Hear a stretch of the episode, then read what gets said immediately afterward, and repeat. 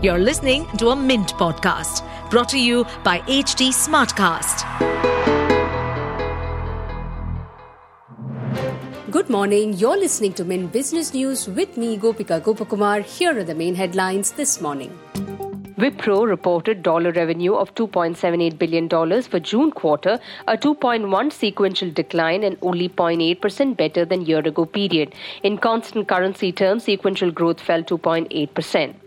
Wipro has forecast revenue decline for the September quarter as well. These numbers following close on the heels of tepid earnings from peers like TCS, and HCL Tech has raised concerns about sluggish growth in India's IT industry this fiscal.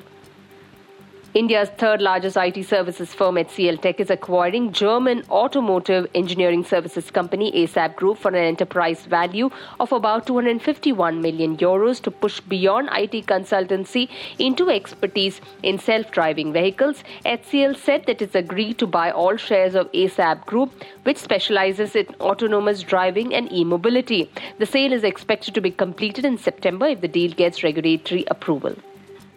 6 of the 7 clients holding large derivatives positions in Delta Corp, a gaming and casino company, closed their positions following the 11th July Goods and Services Tax Council meeting. The stock, which plunged 23% after the council decided to raise GST rates on gaming and casinos from 18 to 28%, prompted these clients to take immediate action. After they closed their positions, the Delta Corp stock was removed from the futures and options ban it had been subjected to on 7th of July.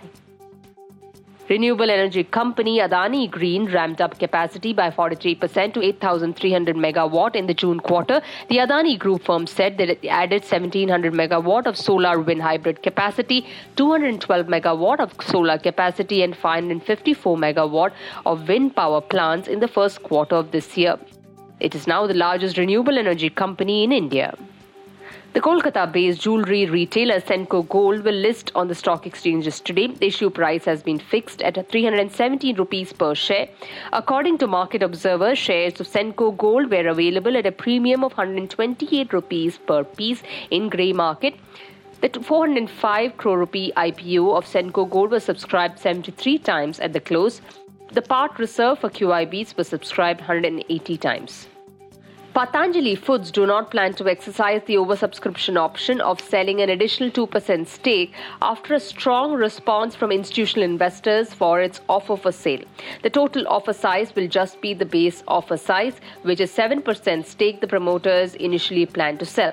The OFS of Patanjali Foods, under which the promoter Patanjali Ayurved will offload about 7%, will be available for retail investors to bid today.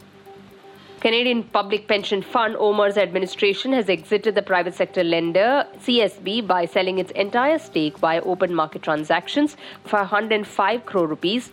Omers sold 20.89 lakh shares at an average price of 295 rupees 2 paise apiece and 15 lakh shares at an average price of 295 rupees apiece.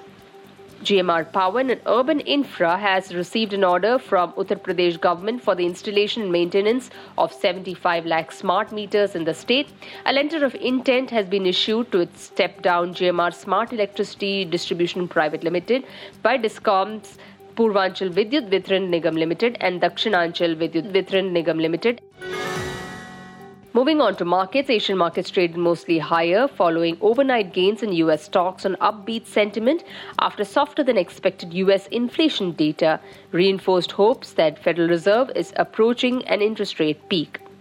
Gift Nifty was trading at levels around 19,542, indicating a higher start for the Indian index. In business term of the day, we look at bootstrapping. It's founding and running a company using only personal finance or operating revenue. This form of financing allows the entrepreneur to maintain more control, but it also can increase financial strain. With that, it's a wrap on today's edition. Thanks for tuning in. Have a great weekend. See you next week. Bye-bye.